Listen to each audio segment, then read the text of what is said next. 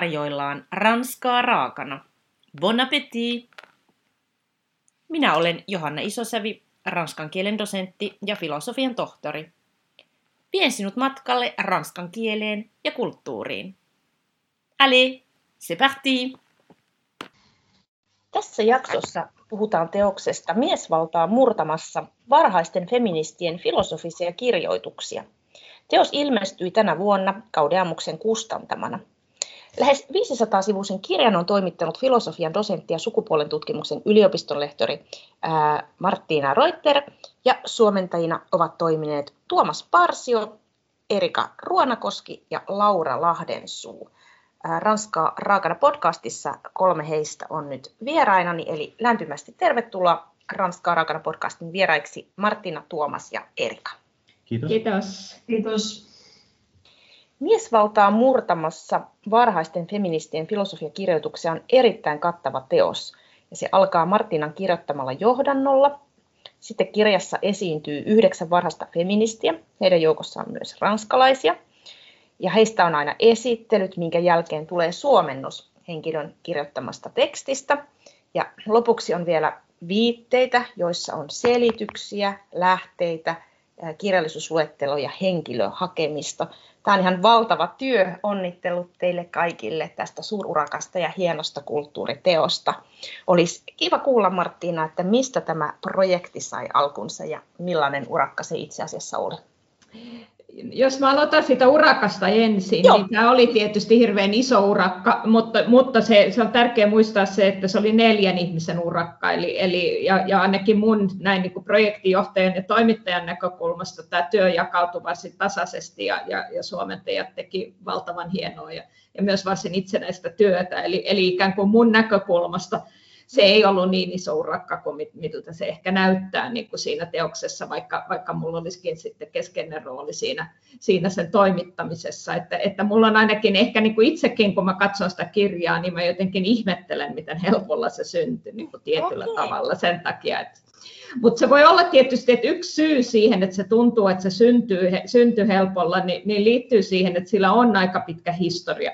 Ja sen kirjan historia kytkeytyy niin kuin tiiviisti yhteen mun oman opetustyöni kanssa. Eli mä olen opettanut feministisen ajattelun historiaa niin kuin melkein 30 vuotta, niin kuin käytännössä melkein siitä, kun mä valmistun maisteriksi 90-luvulla tai ihan 90-luvun alussa ja opetin sitä ensin Helsingin yliopistossa sen aikaisessa niin Kristiina-instituutiksi kutsutussa naistutkimuksen instituutissa ja myöhemmin sitten nyt vakinaisena yliopiston lehtorina Jyväskylän yliopistossa. Eli tietyllä tavalla niin kuin se skripti ja, ja, ja myös se, että ketä, ketkä on nämä tärkeät ihmiset, joiden töitä on tänne suomennettu. Ja, ja tämä, se on syntynyt niin kuin pitkän ajan kuluessa. Niin kuin, ja olen tavallaan tutustunut ja perehtynyt näihin teksteihin pitkän ajan kuluessa. Ja, ja, ja joihinkin, jotkut niistä on sellaisia, joista mä sit, joita mä olen myös niin kuin, tutkinut ja julkaissut kansainvälisesti aika paljon.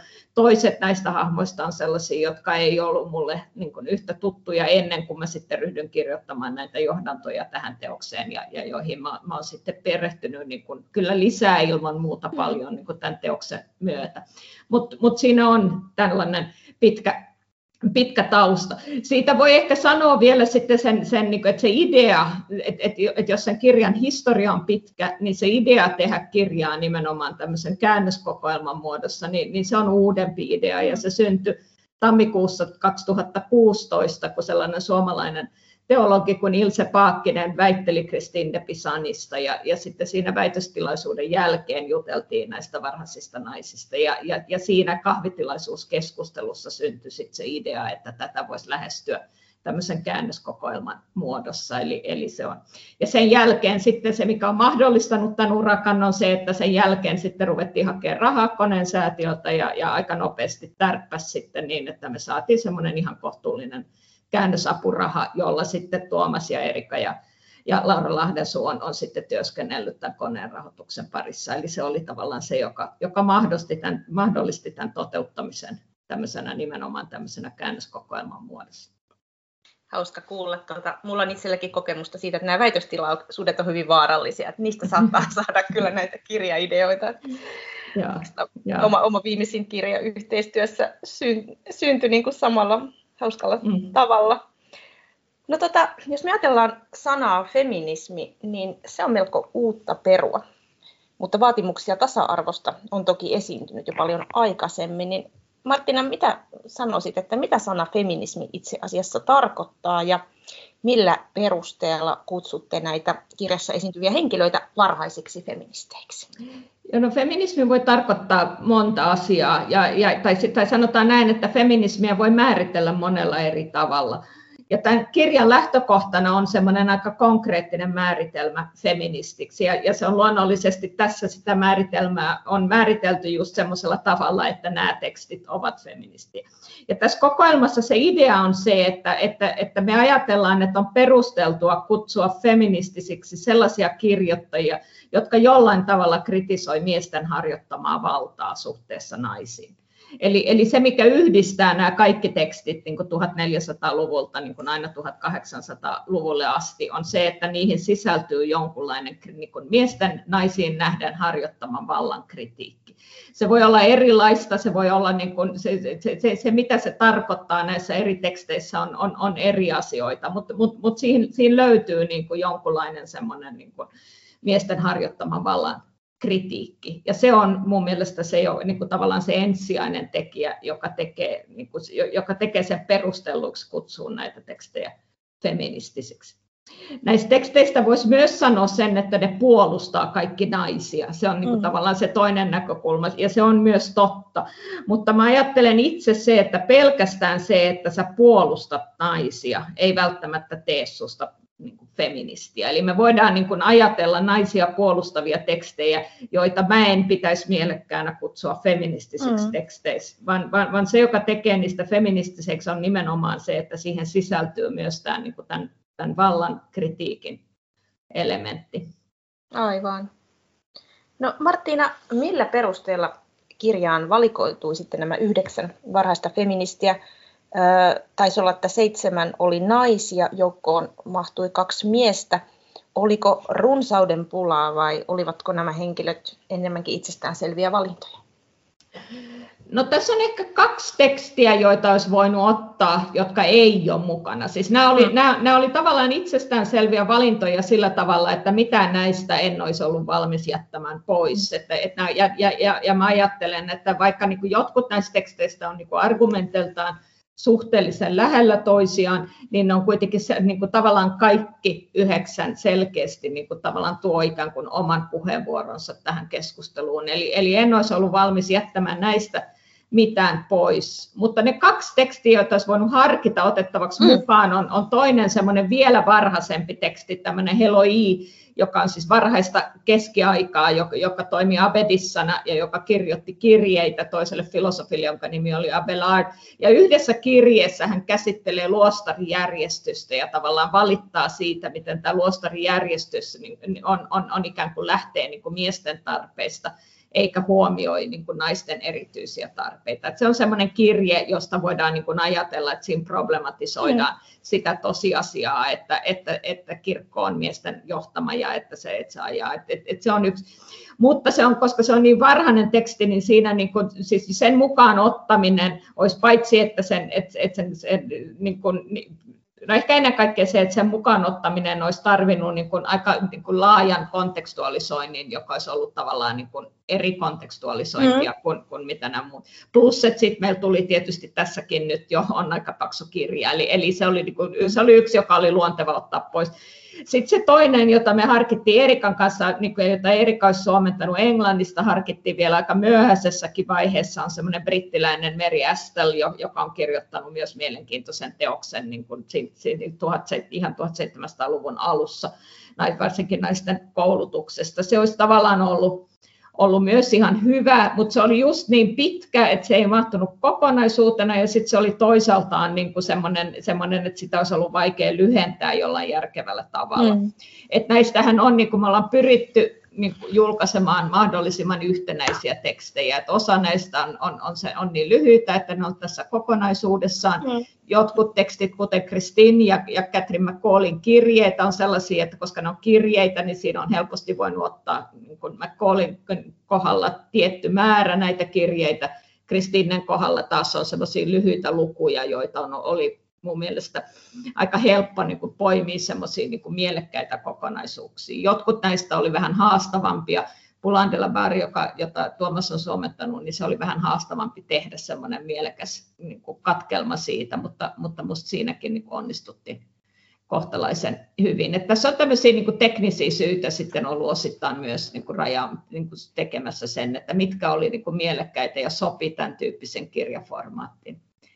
Ja mä tykkään itse tästä jaosta nyt, nythän on kolme plus kolme plus kolme, tässä on tavallaan niin kuin kolme eri keskusteluaikakautta, renesanssi, tämä 1600-luvun varhaismoderni ajattelu ja sitten 1700-luvun enemmän tämmöinen vala, niin kuin valistus- ja vallankumousajattelu, eli se jakautuu nyt kolmeen osioon, jossa on, jossa on kussakin kolme tekstiä. Ja tämä toimii tämä luo semmoisen mun mielestä aika niin kuin hyvän rakenteen ja hyvän kuvan siitä, miten tämä, tämä ajattelu on niin kuin edennyt historian kulussa. Ehdottomasti ja kiinnostavaa oli myös kuulla, kuulla taustoja näiden valintojen takana. Puhutaan tänään erityisesti Ranskassa vaikuttaneista feministeistä, ja heihin kuuluu ensinnäkin Venetsiassa syntynyt, Ranskassa asunut Christine de Pizan, joka eli renessanssiaikaan. Sitten oli 1500-1600-luvun molemmin puolin elänyt ranskatar Marie Le Jard de Gournay. Ja hieman myöhemmin 1600-1700-luvulla elänyt mieshenkilö François Poulain de la Barre. Ja sitten vielä 1700-luvulla elänyt Olympe de Gouze. Eli keskustellaan vähän tarkemmin näistä henkilöistä. Erika Ruonakoski, sinä suomensit otteen Kristin de Pisan kirja Naisten kaupungista. Kuka oikein oli Kristin de Pisan ja mikä on hänen tekstinsä sanoma? Kiitos. Tota, no, nyt sä tässä jo vähän sanoitkin niitä jotain perusjuttuja. Eli hän siis oli tällainen 1400-luvulla vaikuttanut kirjailija ja ajattelija, ja siis häntä pidettiin niin kuin tuohon aikaan Euroopassa niin kuin ensimmäisenä naispuolisena kirjailijana jopa. Ja, ja tota, se nimi siis tulee tästä Pizzano-nimisestä paikkakunnasta, mistä hänen sukuni, sukunsa oli kotoisin. Eli hänen alkuperäinen nimensä oli Kristiina da Pizzano. Ja siis hänen isänsä oli tällainen ää, lääketiedettä ja astrologia opiskellut henkilö, joka sitten ää, pääsi Ranskaan hoviastrologiksi tuonne Karle viidennen hoviin. Ja niin siinä sitten kävi, että Kristiin tosiaan niin kuin lähes koko elämänsä siellä Ranskassa ja kirjoitti myös ranskaksi. Ja kun Kristiinen mies kuoli verraten varhaisessa vaiheessa, niin, niin, niin tämä sitten vaikutti sillä tavalla, että hän tietenkin joutui itsensä ja lapsensa elättämään jollakin keinoin, ja sitten tämä kirjailijana toimiminen oli niin kuin se, se tapa. Ja hän kirjoitti niin kuin tosi paljon, eli, eli on yli 40 teosta, mitä runoja ja proosaa, mitä hän on kirjoittanut. Ja tota, sitten tämä kirja Naisten kaupungista on hyvin mielenkiintoinen teos. Se on niin kuin kristinen vastaus tavallaan tähän hänen oman aikansa misogyyniseen kirjallisuuteen ja kirjallisuuskeskusteluun. Eli, eli hän on puolustamassa naisia tässä ää, kiistassa, joka koskee tätä ruusuromaania, eli, eli joka käsittelee ritarin rakkautta. Ja tota, Eli se on tämä Kerel de la Rose, joka, jota, johon hän osallistuu niin kuin naisen näkökulmasta. Ja, ja Kristinen, monet näistä kristinen miespuolisista aikalaisista piti tätä teosta hyvin suuressa arvossa ja, ja Kristin taas katsoi, että se antaa jotenkin tällaisen vääristyneen ja vihamielisen kuvan, kuvan naisista. Eli, eli siinä sitten kuvataan aika paljon niin kuin naiset tällaisena kaikkien mahdollisten paheiden ruumillistumina ja sitten tätä se Kristin sitten lähtee kritisoimaan siinä omassa, omassa teoksessaan. Ja itse asiassa se, mikä, mikä mua erityisesti kiinnostaa tässä hänen tavassaan kirjoittaa, että hän niin kuin ironisoi siis näitä, näitä äh, misogyynisiä argumentteja. Ja siinä on sellainen tietyllä tavalla niin kuin keveä, niin kuin, äh, vähän niin kuin sellainen humoristinen sävy. Ja se, miten se etenee se kirja, niin on se, että se Kristiin aloittaa kuvauksen siitä, miten hän, hänen alter egonsa lukee tätä Mateoluksen teosta, Mateoluksen valituksia, joka on myöskin tällainen misogyyninen kirja, ja hän niin kuin masentuu sitten siitä, että miten, miten niin kuin kaikki hänen kaikki, kaikki viisaat miehet pitää naisia niin huonoina ja tyhminä ja niin edespäin. Ja tota, sitten, sitten tuleekin sellainen niin kuin ilmestys hänelle tähän hänen työhuoneensa. Eli kolme ylhäistä naista ilmestyy ja nämä on niin kuin Jumalan tyttäriä ja hyveitä ja, ja tota, ää, järki, oikeamielisyys ja oikeudenmukaisuus. Ja nämä auttaa sitten häntä niin kuin, ää, ikään kuin keskustelumuodossa luomaan tällaisen naisten kaupungin. Eli tämä on niin tällainen allegorinen teksti.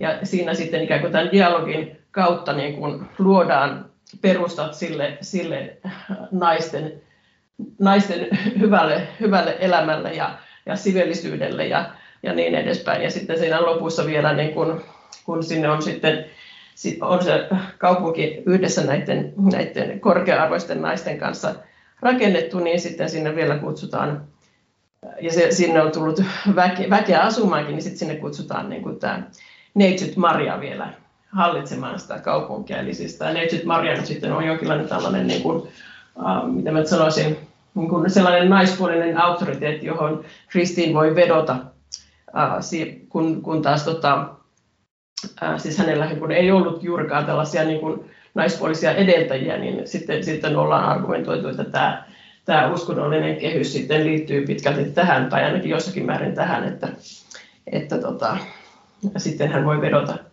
vedota tähän suureen merkittävään hahmoon, joka, tota, joka tota, on siis Neitsyt Maria. Mutta tota, voisin lukea tästä nyt pätkän. Joo, mielellään. Eli, eli tota, tämä on ihan tästä al, aika lailla alusta, eli tämä, tämä nyt kuvaa sitä hetkeä, kun, kun tota, Kristin on masentunut tajuttuaan tämän todellisuuden ja että, että miten naisia pidetään niin huonoina ja sitten, sitten tulee tämä ilmestys hänelle. Okei. Näiden tuskallisten, tuskallisten ajatusten vallassa Pää kumarassa kuin olisin hävennyt, silmät täynnä kyyneliä, käsi poskella, kyynärpää tuolini käsinojaan nojaten. Näin äkkiä valonsäteen lankeavan sylini kuin aurinko olisi paistanut siihen. Olin hämärässä huoneessa, johon auringonsäteet eivät tuohon aikaan päivästä vielä yllä, ja siispä säpsähdin kuin olisin herännyt unesta. Nostin katseni nähdäkseni, mistä tuo hohde oli peräisin, ja näin edessäni kolme kunnioitusta herättävää kruunupeista naista, joiden kirkkaiden kasvojen loitse, loiste valaisi minut ja, ja, ja koko huoneen. Turha kysyäkin, olinko ihmeissäni. Olivathan he tulleet luokseni, vaikka ovet olivat kiinni. Epäilin, että kyseessä oli minua koettelemaan tullut ilmestys, ja pelko sydämessäni tein ristinmerkin. Silloin kolmesta naisesta ensimmäinen hymyili ja puhutteli minua näin. Tyttö rakas, älä ole peloissasi, sillä emme ole tulleet tänne vastustamaan tai kiusaamaan, tai vaan lohduttamaan sinua koska levottomuutesi herättää meissä sääliä ja johdattamaan sinut pois epätietoisuudesta, joka sumentaa ymmärrystäsi niin, että hylkäät sen, mikä tiedät pitävän paikkansa, uskot siihen, mistä sinulla ei ole mitään tietoa eikä havaintoa itsellesi tuntemattomien ihmisten mielipiteitä lukuun ottamatta.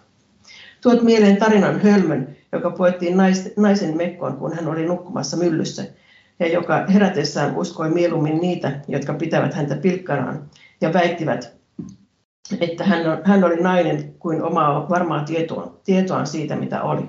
Tyttö hyvä, mitä on tapahtunut arvostelukyvyllesi? Oletko unohtanut, että hienoa kultaakin koetellaan uunissa, joka, joka ei millään muotoa muuta sen hyviä ominaisuuksia, vaan mitä enemmän sitä taotaan ja työstetään, sitä hienompaa siitä tulee. Etkö tiedä, että tärkeimmistä asioista väitellään ja keskustellaan eniten?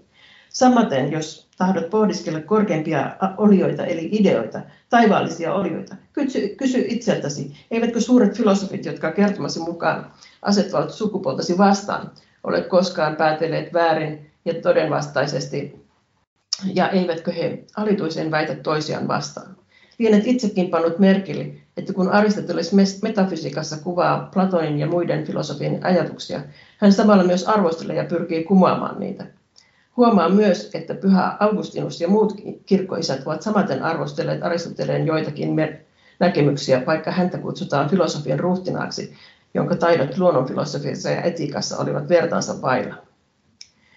Vaikuttaa siltä, että otat filosofian kaikki sanat uskon kappaleen ja kuvittelet, etteivät he voi erehtyä. Mitä tulee mainitsemisiin runoilijoihin, etkö vallan hyvin tiedä, et, tiedä heidän kertoneen monista muista asioista ikään kuin satuina ja tarkoittavan toisinaan päinvastaista kuin mihin heidän sanansa päällisin, päällisin puolin viittavat.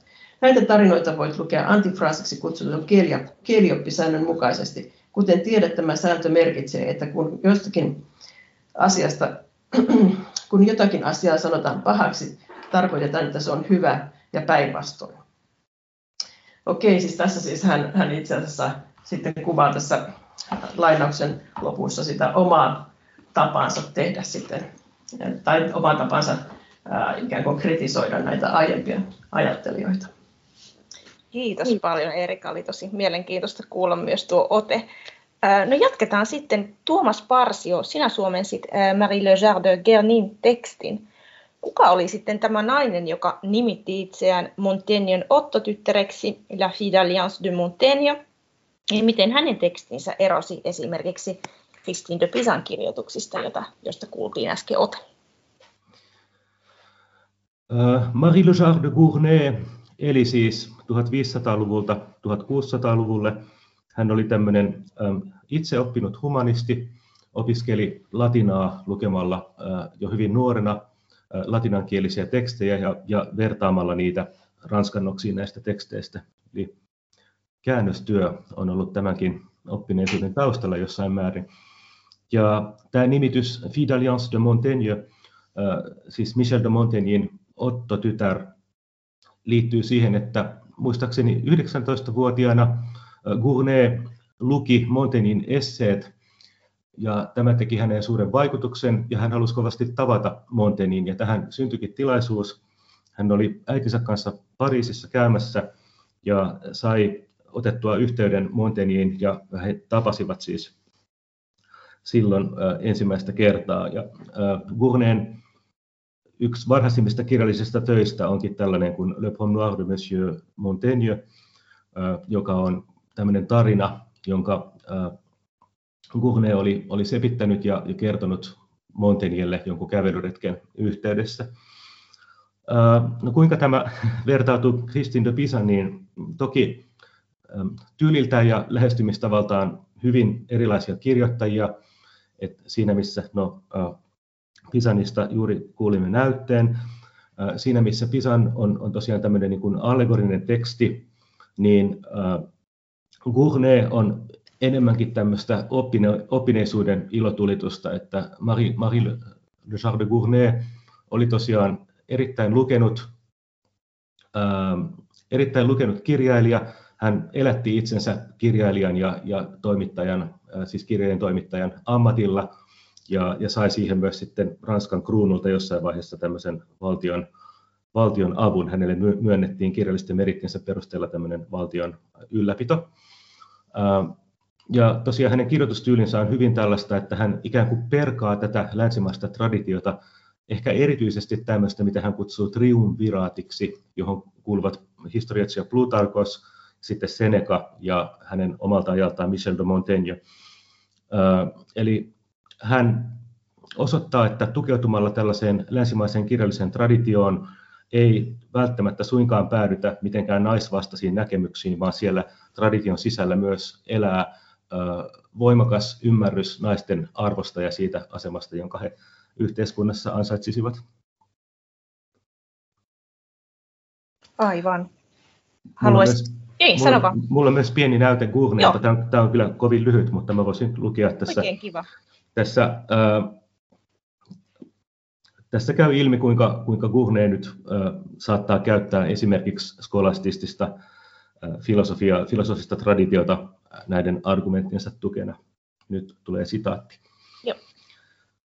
Lisäksi ihmiseläin ei tarkkaan ottaen ole mies eikä nainen. Sukupuolia ei ole tehty kahdeksi ilman lisämääreitä, eikä siksi, että kaksi lajia erottuisivat toisistaan, vaan ainoastaan suvun jatkamisen vuoksi. Ihmiseläimellä ei ole muuta omaa muotoa ja eroa muihin lajeihin kuin järjellinen sielu. Jos on sopivaa laskea matkan varrella leikkiä, on paikallaan muistaa sananparsi, jonka mukaan mikään ei muistuta ikkunanlaudalla istuvaa kollikissaa yhtä paljon kuin ikkunanlaudalla istuva naaraskissa. Mies ja nainen ovat siinä määrin samanlaisia, että jos mies on enemmän kuin nainen, niin on nainenkin enemmän kuin mies. Kiitos, tosi mielenkiintoinen pätkä tämäkin. No jos jatketaan vielä, niin sinä Tuomas suomensit toistakin kirjailijaa, tällaista herraa nimeltä François Poulain de la Barre, joka oli kartesiolainen feministi. Miten mies oli 1600-1700-luvulla päätynyt kirjoittamaan naisten ja miesten tasa-arvosta ja millaisia olivat hänen ajatuksensa? Erosivatko ne kenties jotenkin naiskirjoittajien ajatuksista? Niin, äh, Poulain de la Barrin elämästä ei oikeastaan tiedetä yksityiskohtaisesti kovinkaan paljon, mutta on selvää, että hän oli opiskellut sen aikaisessa yliopistossa Sorbonnessa, jossa siis tämmöinen skolastinen traditio oli edelleen vahvoilla ja jota, jota vastaan sitten Descartes ja hänen seuraajansa tietenkin asettuivat, kun he lähtivät kehittämään tämmöistä modernia versiota filosofiasta ja tieteestä. Poulain de la Barre selvästi pettyi tähän oppiin, mitä siellä Sorbonnessa siihen aikaan tarjoiltiin, ja katsoi, että tämä uusi filosofia antaa paljon paremmat mahdollisuudet to- todella niin kuin ymmärtää maailmaa ja, ja myös yhteiskuntaa. Ja tässä suhteessa on tietysti kiinnostavaa huomata, että hän kulki hyvin eri polkuja kuin Descartes itse. Descartes oli poliittisesti ja moraalisestikin äärimmäisen varovainen, ei oikeastaan halunnut kirjoittaa juuri mitään tällaisista yhteiskunnallisista asioista, ehkä siksi, että pelkäs tulevansa vainotuksi tai, tai vähätellyksi tai jotakin tämmöistä, jonkinlaisen sensuurin pelosta kenties.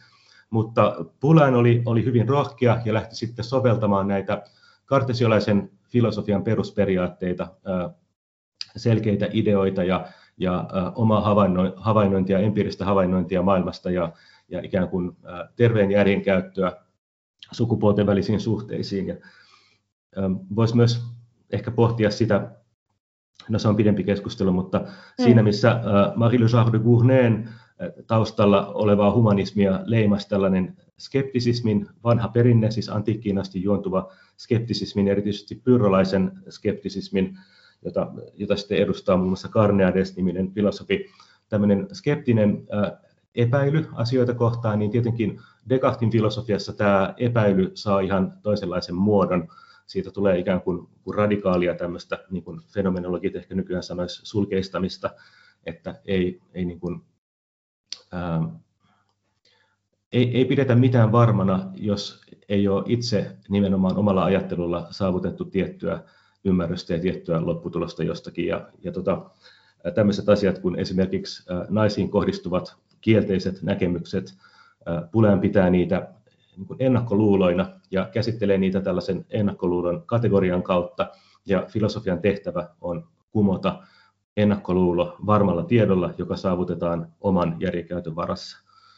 Ehkä tämä, ehkä tämä jotenkin summaisi Pulean. Ja mulla on häneltä myös tässä pieni, pieni katkelma, jos, jos saan lukea. Oikein kiva, lue, lue vaan. Tämä on tämän teoksen ensimmäisestä osasta tällainen alaluku, kuinka valtaa on aina käytetty. Jos menneisyyttä ja nykyisyyttä tarkastellaan rehellisesti, kaikkien aikakausien havaitaan muistuttavan toisiaan sikäli, että järki on aina jäänyt alakynteen. Näyttäisi siltä, että historiaa kirjoitettaessakin on haluttu vain osoittaa se, minkä jokainen voi todeta pätevän omana aikanaan. Niin kauan kuin ihmisiä on ollut, on hallittu voimalla. Sitten Pulean antaa muutamia esimerkkejä siitä, kuinka erilaiset imperiumit ja muut oikeastaan perustuu voimaan, väkivaltaan ja vallan anastamiseen tavalla tai toisella. Ja tätä seuraa sitten toinen alaluku, jossa Pulean esittää tämmöisen tai muotoilee ikään kuin hypoteettisen historian kulun. Tämän alaluvun nimi on historiallinen otaksuma siitä, kuinka miehet ovat ottaneet vallan. Eli Pulean muotoilee tämmöisen hypoteettisen historian kulun, jossa valtasuhteet kehittyvät jonkinlaisesta esipoliittisesta tilanteesta yhteiskunnan instituutioiksi. Ja seuratessaan tätä kehitystä Pulean yrittää sitten osoittaa, ja oikeastaan osoittaakin, että missä kohdin tämän tarinan mukaan on, on toimittu väärin, millaiset, suht, millaiset yhteiskunnalliset suhteet ja instituutiot perustuu ikään kuin epälegitiimiin valtaan. Eli Puleanin mukaan tässä kehityskulussa ratkaisevaa on voimankäyttö vallan oikeutuksena, ja tätä Pulean ei hyväksy. Ja mä luen vielä tästä pienen, pienen kappaleen.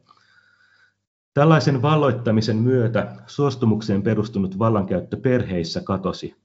Isien ja äitien lapsineen oli toteltava epäoikeudenmukaista, anteeksi, epäoikeudenmukaista vallankaappaajaa ja naisten asema huononi entisestään. Siinä missä he olivat aiemmin ottaneet aviomiehikseen sukulaisiaan, jotka kohtelivat heitä kuin siskojaan, he joutuivatkin nyt avioitumaan tuntemattomien muukalaisten kanssa, jotka pitivät heitä vain ryöstösaalinsa kauneimpana osana. Voilà. Joo, kiitos paljon Tuomas. Tosi mielenkiintoista tämäkin. Jatketaan sitten. Erika, sinä suomensit Olympe de Gougesin kirjoituksen. Tämä 1700-luvun loppupuolella vaikuttaneen naisen elämä katkesi telotukseen giljotiinilla kaksi viikkoa Ranskan kuningattaren Marie Antoinettin telotuksen jälkeen. Miksi Olympe de Gouges oikein telotettiin ja mistä hänen tunnetuin julkaisunsa Naisten oikeudet kuningattarelle kertoo? No toi Gougesin teloitus siis sijoittuu tietenkin tuohon Ranskan vallankumouksen aikaan ja siinä niin kuin tarkemmin ottaen siihen noin vuoden kestäneeseen hirmuvallan aikaan 1793-94 ja tuona aikanahan niin kuin ihmisiä telotettiin tuhansittain ja jopa kymmeniä tuhansia ja, ja varsinkin just näitä, joita pidettiin sitten sen silloisten vallanpitäjien niin kriitikoina, kriitikkoina tai, tai arvostelijoina. Ja siis Bush oli, oli monarkistin, ja se käy niin kuin ilmi kyllä tästä tekstistäkin, mikä on minkä mä olen kääntänyt. Ja, ja tota, tässä tapauksessa mikä, ne, se, se, mikä siinä oli taustalla nyt sitten tässä, tässä hänen pidätyksessään ja teloituksensa, että hän oli juuri painattanut tekstin, joka vaati kansalle oikeutta niin kuin valita ää, kolmen hallitus, hallintomuodon välillä, eli tasavallan, monarkian ja liittovaltion välillä. Ja sitten taas tämä monarkian propagointi kaikissa muodoissaan oli kiellettyä ja se oli niin kuin, ää, kuolemanrangaistuksen uhalla kielletty. Ja siksi siis Bush pidätettiin ja myöhemmin teloitettiin. Että hän, hän oli todellakin tämmöinen aika, ää, miten sanoisi, oli valmis ottamaan riskejä elämässään ja, ja niin se elämä sitten päättyi suhteellisen tylysti. Mutta siis tämä naisten oikeudet on niin kuin, ää, siis se tavallaan niin koostuu sitten tällaisesta ää, se, se ydin on siis tämä teksti, minkä hän, hän kirjoitti niin kuin vastineeksi ihmisoikeusten, äh, ihmisoikeusten julistukselle. Ja tota, äh, tota, tämä, tämä, niin kuin, tämä naisten oikeuksien naisen ja naiskansalaisen oikeuksien julistus niin kuin etenee pykälä pykälältä ja, ja tota, vähän niin kuin seurailee sitä, sitä ää, äh, ihmisoikeuksien julistusta. Ja se on vähän sellaista niin kuin lakitekstimaista suurelta osin, että se, hän on niin kuin, välillä pitää niin kuin niitä, niitä virkkeitä lähes sellaisenaan siellä, mutta sitten, mm-hmm. sitten muuttelee niitä niin kuin itselleen sopivalla tavalla. Ja siis sitähän niin kuin on spekuloitu myös, että, että miten tämä nyt sitten äh, tavallaan, niin kuin, että, että pitivätkö, kuinka vakavasti hänen aikalaisensa ottivat sitten tämän tekstin, kun sitten, sitten oli tällaisia vähän niin kuin hupimielessä kirjoitettua vasta, vastaavanlaisia tekstejä myös niin kuin tehty. Mutta siis niin kuin se, se, mikä minusta on sitten tavallaan, mikä antaa vähän sellaista niin kuin mielenkiintoista ajankuvaa ja, ja lihaa luitten ympärille, niin on sitten näin ikään kuin tämä alkukirjoitus, joka on siis tälle Maria Antoinettelle suunnattu, eli kuningattarelle, ja sitten näin jälkikirjoitukset, joita on peräti kolme.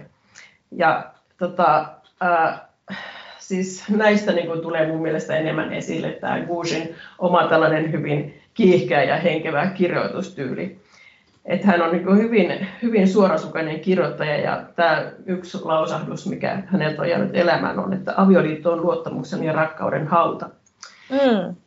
Ja hän, hän niin kuin tällaiseen tota, varsin hyppelehtivään tyyliin kuuluu, että, että se ensimmäinen jälki, jälkikirjoitus niin kuin pitää, on niin kuin hyvin tämmöinen moniaineksinen, että siinä on pohdintoja moraalisesta rappiosta, joka niin kuin seuraa tästä naisten alisteisesta asemasta. Ja sitten tota, erityisesti se Gush pohtii siinä eh, tällaisten huikentelevaisten, äh, irstailevien miesten turmiollista vaikutusta naisten elämään. Ja, ja tietenkin juuri tätä kautta, että jos nyt sattuu tulemaan vahingossa raskaaksi, niin tämä, tämä on minusta niin kiinnostavaa pointti, että tämä toistuu näissä muissakin teksteissä, niin kuin täällä Kristiin Kristinen tekstissä on myös niin kuin tämä pelko siitä, ikään kuin ras, pelko uh, tällaisesta aviottoman lapsen mm. syntymistä, mikä niin kuin siellä, siellä niin kuin saa sitten, tai tuottaa sellaista tekstiä, jossa niin kuin varoitellaan sitten nuoria naisia, että ei nyt sitten saa niiden, niiden viettelijöiden verkkoihin langeta millään. Mutta okei, siis tämä oli niin yksi, yksi osuus siitä. Joo. Ja sitten tota, hän, hän niin kuin kirjoittaa myös sinne, laittaa sinne sekaan myös tällaisen luonnoksen uudenlaiseksi avioliittosopimukseksi, ja sitten hän vielä niin kuin lisäksi kirjoittaa rotusorrosta. Ei voi niin kuin olla, siis, ei malta olla puuttumatta siihenkin, koska sekin on tärkeä asia. Ja tota, äh, sitten se toinen jälkikirjoitus on taas tällainen koominen kuvaus siitä, että miten hän itse sitten joutuu eräänlaiseen selkkaukseen vuokraajurinsa kanssa ja, ja sitten hakee sitten oikeutta huonolla menestyksellä rauhantuomarilta. Ja, ja tämä on niin eräänlainen anekdotaalinen kritiikki sitä oikeusjärjestelmää kohtaan.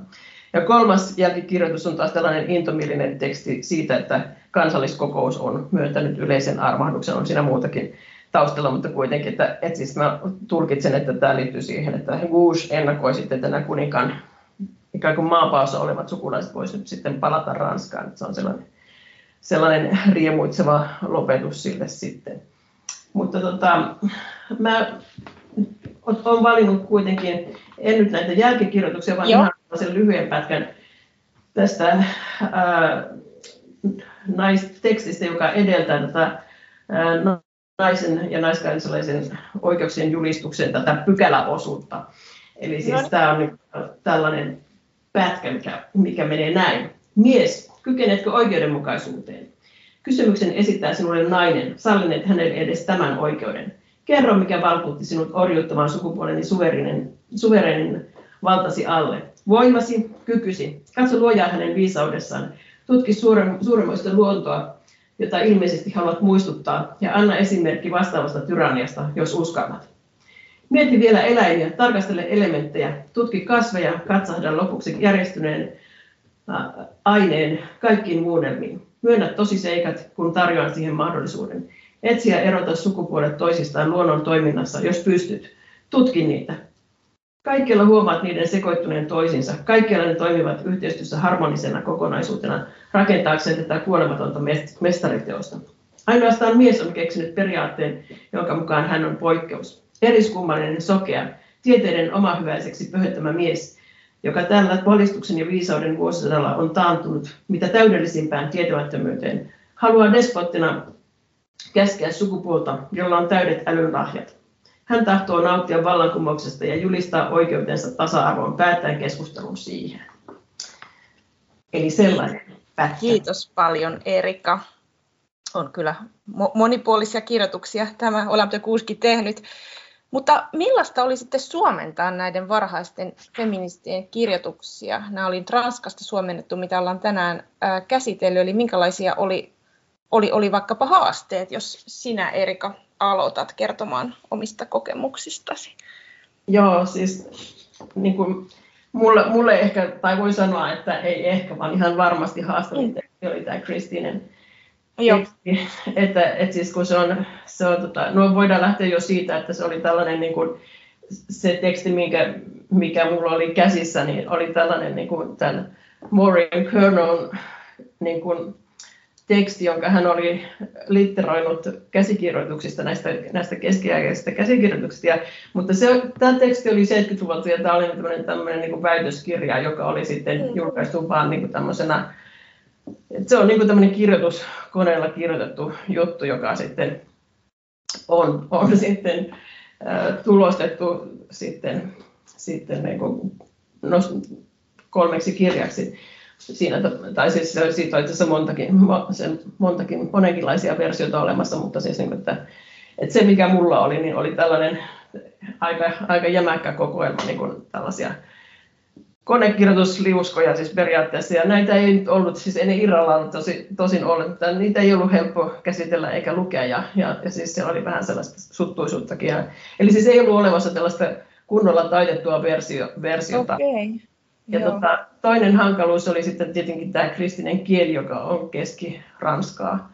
Mm. Eli, siis se kielioppi on niin kuin varsin erilaista kuin, kuin nykyranskassa ja, ja siellä on sitten tavallaan, tavallaan hän niin kuin käyttää myös monenlaista kirjoitustyyliä ja monenlaista, monenlaista kielioppiakin, että välillä, välillä niin se tyyli on lähempänä sellaista laki, lakiteksti, hänen aikansa lakitekstien tyyliä ja sitten se taas on niin tällaisten kirkollisten piirien tyyliä, joka on sitten taas tällaista latinistista, että se yrittää niin vähän seurailla sitä latinan kielioppeja ja, ja, ja niitä, niitä sivulauseita on ihan järkyttävä määrä sitten aina okay. sinne. Ja, tota, ja siis sitten tietenkin myöskin niin sanojen kirjoitusasu on erilainen, ja kaiken kaikkiaan, niin sitten sillä on sellaisia kohtia, joissa virke loppuu keskenkin. Että, että kyllä niitä haasteita oli, oli aivan todella paljon. Ja tota, tokihan siis niin kuin kielentutkijat ovat sitten kuitenkin niin kuin, luoneet kaikenlaisia niin kuin välineitä näiden keskiaikaisten tek- tai, tai, tai niin kuin renesanssitekstien tässä tapauksessa niin tutkimiseen ja tota, siis niin kuin on sanakirjoja ja muita, joihin sitten voi, mm. voi tota, nojata. Ja siis se on, mutta siis kyllä mun täytyy sanoa, että tämä oli aivan todella, todella, todella hidasta puuhaa. Ja, ja siis niin kuin vaikka mä arvostan niin kuin Kristinia suuresti kirjailijana, niin se, että sieltä saa, niin kuin, et, et siis ikään kuin sen selvittäminen, että mikä sen mm. tekstin sanoma on, niin siis varmaksi, siis sikäli kuin sitä ikinä voi varmasti tehdä, niin, niin se oli niin kuin se valtava, valtava homma. Että tota, äh, siis tavallaan niin kuin mulla sitten oli tässä toki sitten englanninnos ja nykyranskannos myös niin kuin Joo. käsillä, josta mä saatoin katsota, minkälaisiin käännösratkaisuihin niin kuin toiset kääntäjät oli päätyneet, mutta kun siis eivät nämäkään nyt olleet sillä tavalla niin kuin, ää, mitenkään välttämättä täysin yhteneväisiä, että, mm-hmm. että joutuu tulkitsemaan todella, että tota, ää, ehkä enemmän kuin kuin sitten, jos se olisi ihan jonkun oman aikalaisen kirjoittamaa tekstiä.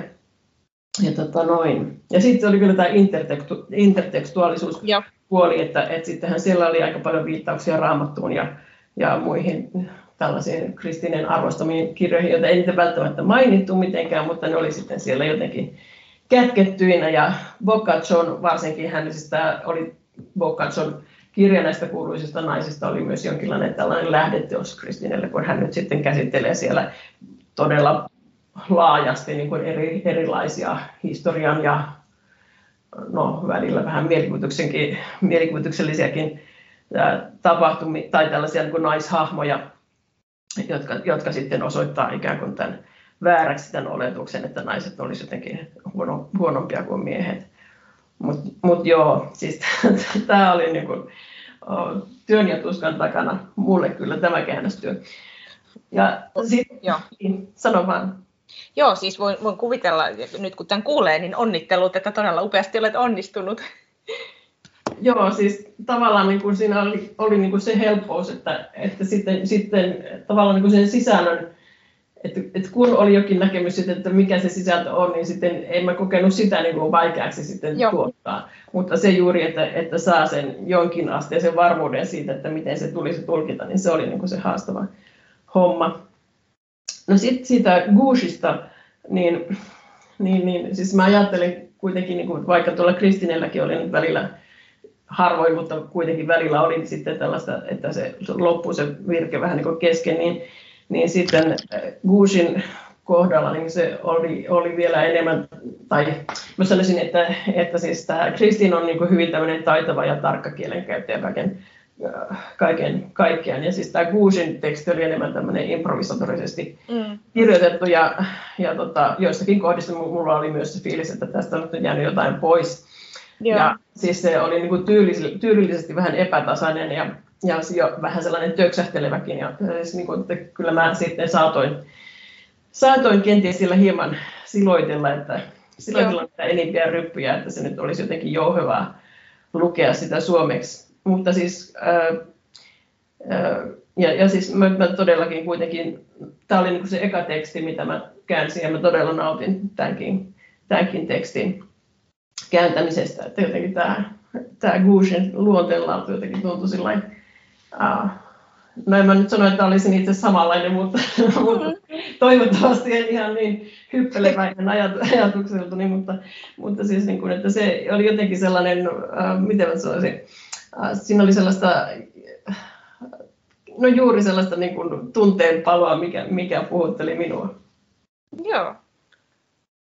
No entä Tuomas, millaisia käännöshaasteita sinulla esiintyi näissä kääntämisessä teksteissä? No, mitä tulee tämmöiseen filologiseen raakatyöhön, mitä Erikalla oli aika paljon, niin mun täytyy sanoa, että mä pääsin paljon vähemmällä. Joo. Eli äh, jos nyt aloitetaan siitä Gourneesta, niin toki Gourneen äh, kun ortografia on aika erilaista kuin nykyranskassa, mutta, mutta ne äh, erot on hyvin säännönmukaisia. Ja toki siinä auttaa se, että jos on, minä olen joskus lukenut Michel de Montaigne, joka oli tietenkin yksi kirjallinen mm. malli, ja nimenomaan niin kuin aikalaisranskan, kirjallisen aikalaisranskan tämmöinen malli Gourneelle. Mä taisin unohtaa sanoa aikaisemmin, että Gourneen yksi isoista töistä hänen uransa varhaisissa vaiheissa oli toimittaa ensimmäinen postuumi-editio äh, Montaignen esseistä. Eli, eli hän, hän niin tunsi tämän materiaalin äärimmäisen hyvin ja oli, oli työskennellyt sen parissa ja myös tehnyt tällaista niin kuin toimitustyötä, jossa etsitään sitten ja paikannetaan Montaignin käyttämiä antiikin lähteitä, että mistä kohtaa Plutarkosta tämä ajatus on nyt otettu ja, ja mitä tässä siteerataan ja niin edelleen. Eli, eli tämä, joo, nyt mä eksyn harhapoluille. No ei se eli, kiinnostavaa tuokin. Eli, joo, joo, eli, eli äh, Gourdin kohdalla äh, niin kun, ähm, ehkä semmoista ähm, riittämättömyyden tunnetta voi hakea siitä, että hän oli myös äärimmäisen kielitietoinen ihminen. Hänellä oli voimakkaita näkemyksiä ranskan kielen luonteesta, siitä kuinka tulisi kirjoittaa, ja hän muun muassa osallistui tällaisiin debatteihin kielestä ja kielen uudistamisesta, jossa hän vastusti kaikenlaisia pyrkimyksiä esimerkiksi rajata sanavarastoa, sanoa, että tämä ja tämä sana ei, ei kuulu kirjallisuuteen ja että miksi, miksi tarvitaan vielä yksi synonyymi, kun näitä on jo tarpeeksi. Ja ja hän oli Joo. sitä mieltä, että, että kaikki sanat, mitä vaan on saatavilla, on myös käyttökelpoisia ja niiden välillä, kun tehdään valintoja, niin ne valinnat on merkityksellisiä. No, äh, hän tekikin näitä valintoja aika paljon, koska tästäkin tekstistä, jonka mä käänsin, on ainakin kaksi eri versiota, joiden välillä on muistaakseni okay. pari, parikymmentä vuotta. Hän teki tämmöisen ikään kuin äh, kootut teokset äh, version omista teksteistään muutama kymmenen vuotta tämän ensimmäisen julkaisun tai ensimmäisen kirjoittamisen jälkeen. Ja siinäkin kohdassa hän muokkasi tätä tekstiä aika paljon.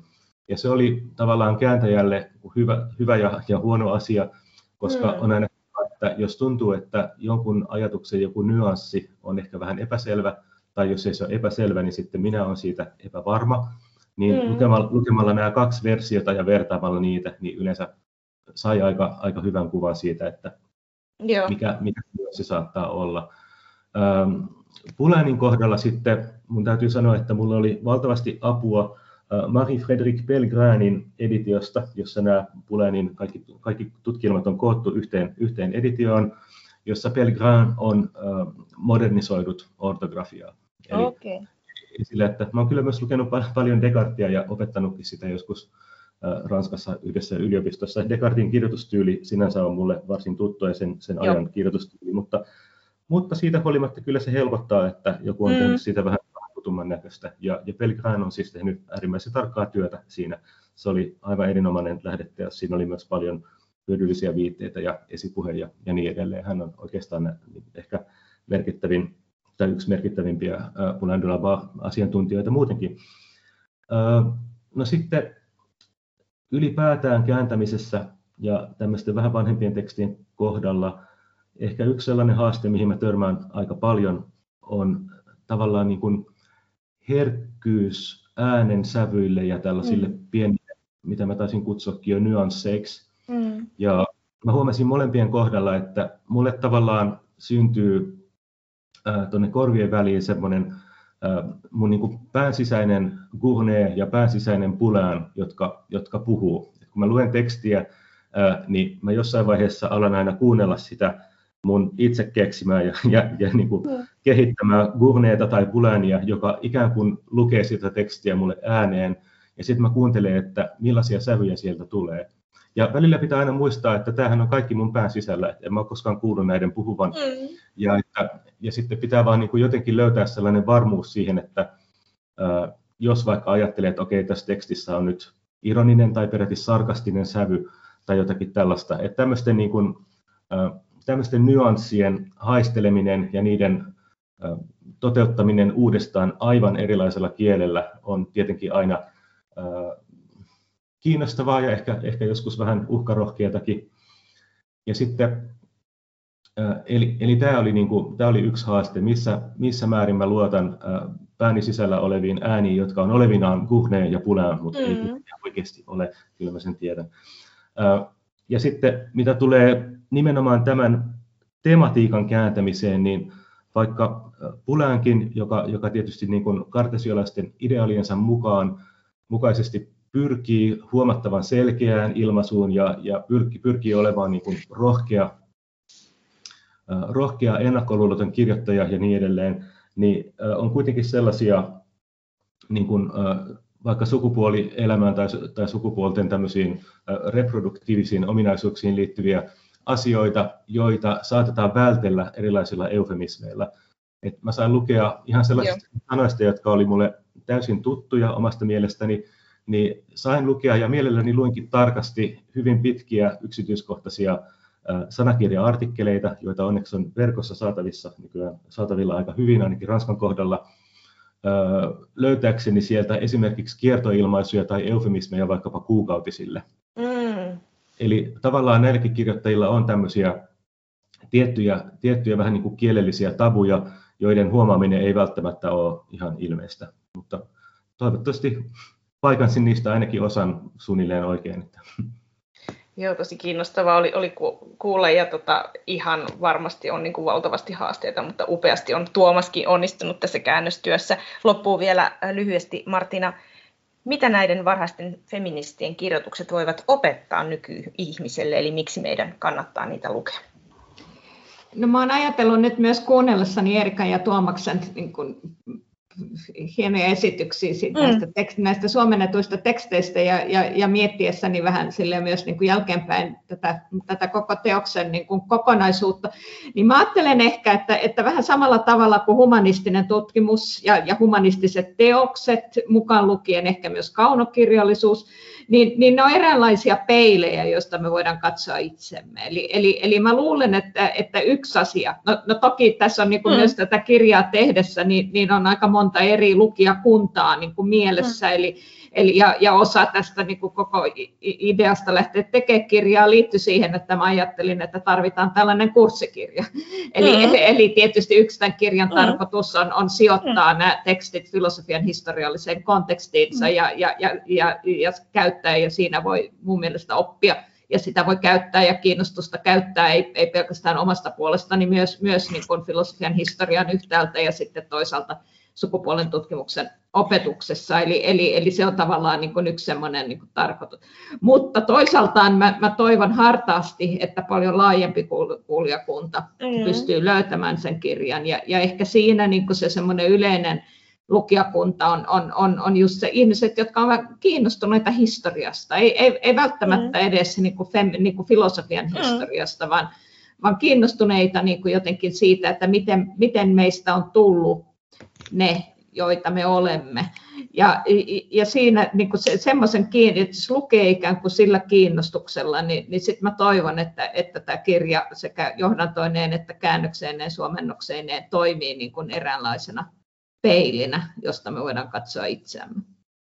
Aivan varmasti. Martina Reuter ja suomentajat Tuomas Parsio, Erika Ruonakoski ja Laura Lahdensu ovat tehneet valtavan hienon työn siinä, että he ovat tuoneet näiden varhaisten feministien kirjoituksia kontekstualisoituna suomalaiselle nykylukijalle suomeksi.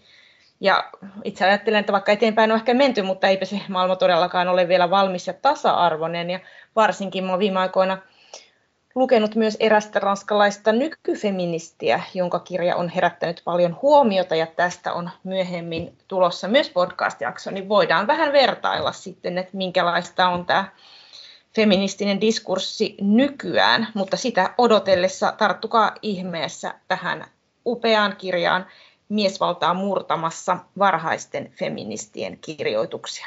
Oikein paljon kiitoksia vierailustanne Ranskaa raakana podcastista.